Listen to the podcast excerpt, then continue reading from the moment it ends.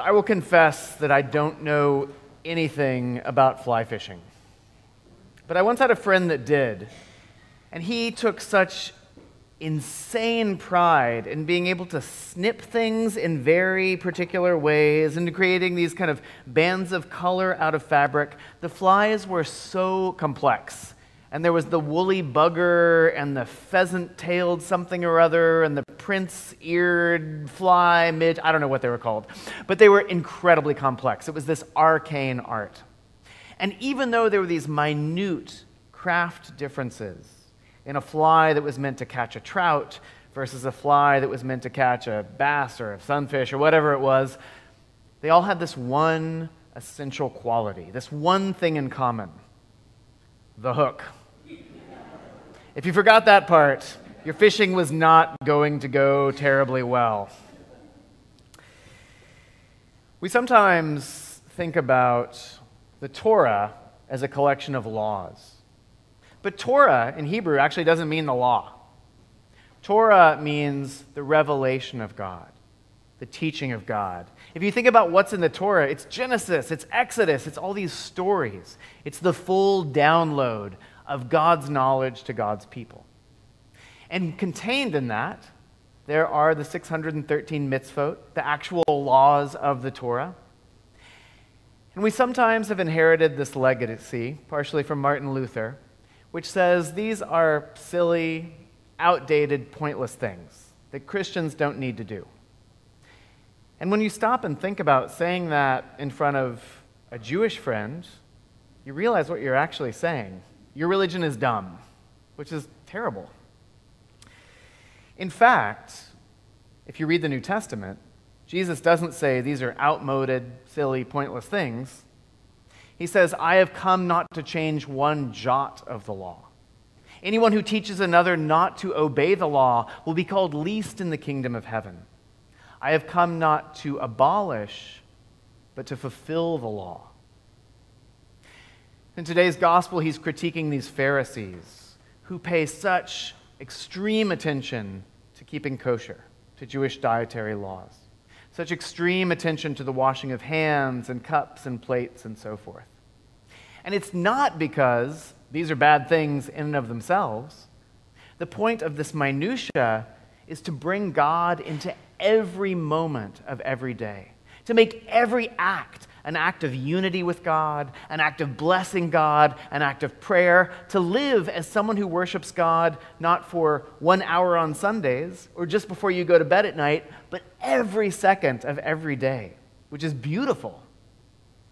But much like tying a really complex fly and leaving off the hook, if you follow the dietary laws with absolute exactitude and yet slander your neighbor, gossiping about others, bearing false witness, dishonoring your father and mother, killing, stealing, you have completely lost the plot. And so it's this that is making these Pharisees frustrated because they want to say, Look, we are living by the book. We are doing it all exactly. We are earning something really profound from God. And Jesus is like, You are just totally missing the point. And this is contrasted with this Canaanite woman from the region of Tyre and Sidon. So we hear the region of Tyre and Sidon, and we think the region of Silver Spring and Takoma Park. You know, it's just giving us some context here. Where's she from? Over there. If you were an ancient person and you heard Tyre and Sidon, you would think something completely different. So, Strabo, the ancient geographer, talks about going to Sidon and seeing that this is the home of arithmetic, the home of astronomy. This is, in Strabo's time, the greatest center of world philosophy. And Herodotus, 500 years before, talks about going to Tyre. And he talks about Tyre as the Phoenician Vatican doesn't use that term, it would be anachronistic, but it is the hub of Phoenician religion. There's the great temple to Melkart there, that's one of the great temples of the ancient world. A giant pillar of solid gold, a giant pillar of solid emerald. This was the spot for Phoenician religion.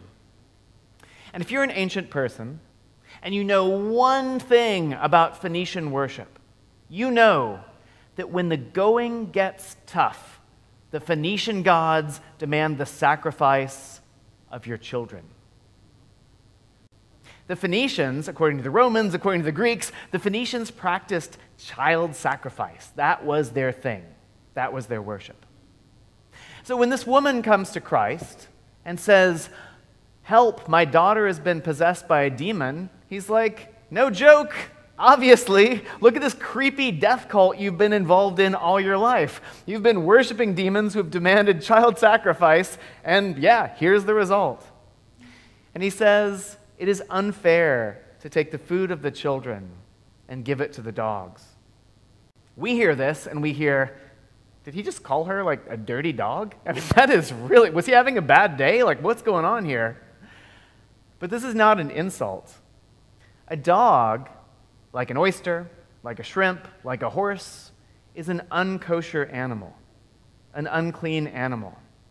Jewish people in the ancient world had dogs in their house, snuggled with dogs at night, used dogs to tend their sheep, fed the dogs from the table, but they didn't eat dogs. He's not saying you're a disgusting, awful beast. He's saying you are as far from the people of God as you can possibly be.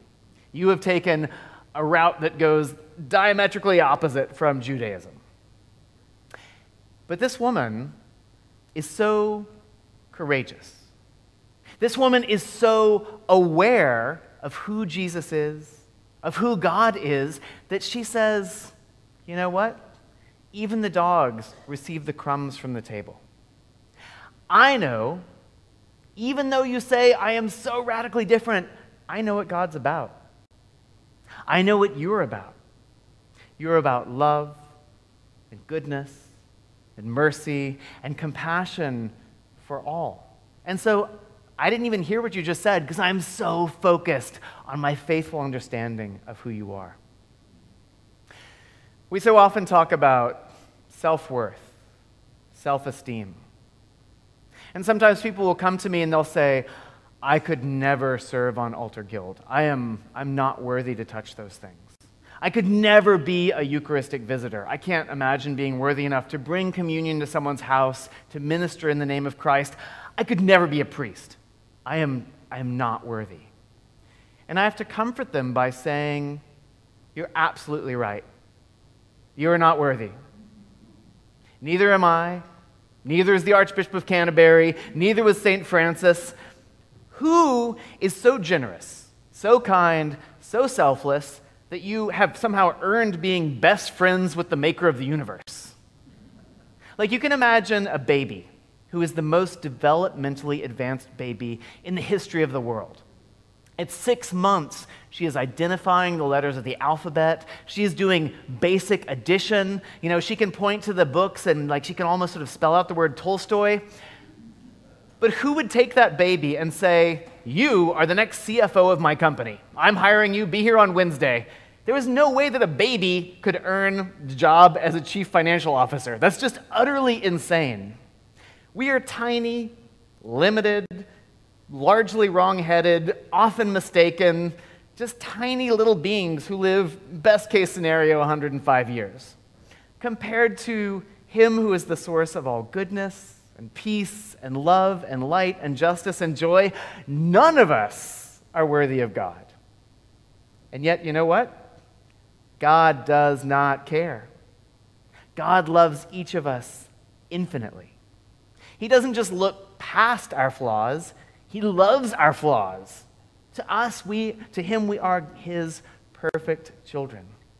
And this is the place that this Canaanite woman is coming from. She sees Christ. She knows what Christ is about, and she says, I don't care. I know what you're into. Heal my daughter. And he says something to her that he never says to John, that he never says to Peter or Andrew or Thomas or any of the disciples. He says, Woman, great is your faith. Because of your faith, your daughter is already healed. It's a done deal. Evil cannot stand in the face of this level of intensity of hope and trust and goodness and love. So, do you ever feel like one of these Pharisees? That you have to get it right, play by the rules, go by the book, and earn the goodness of God. That you have to work your way up to being worthy of God's forgiveness, worthy of God's love. Well, I will tell you, you're missing the plot. Instead, all of us have to come before God in total humility, in total trust in His love, in His goodness, not worrying about our flaws or anything else, but like this Canaanite woman, simply adoring God.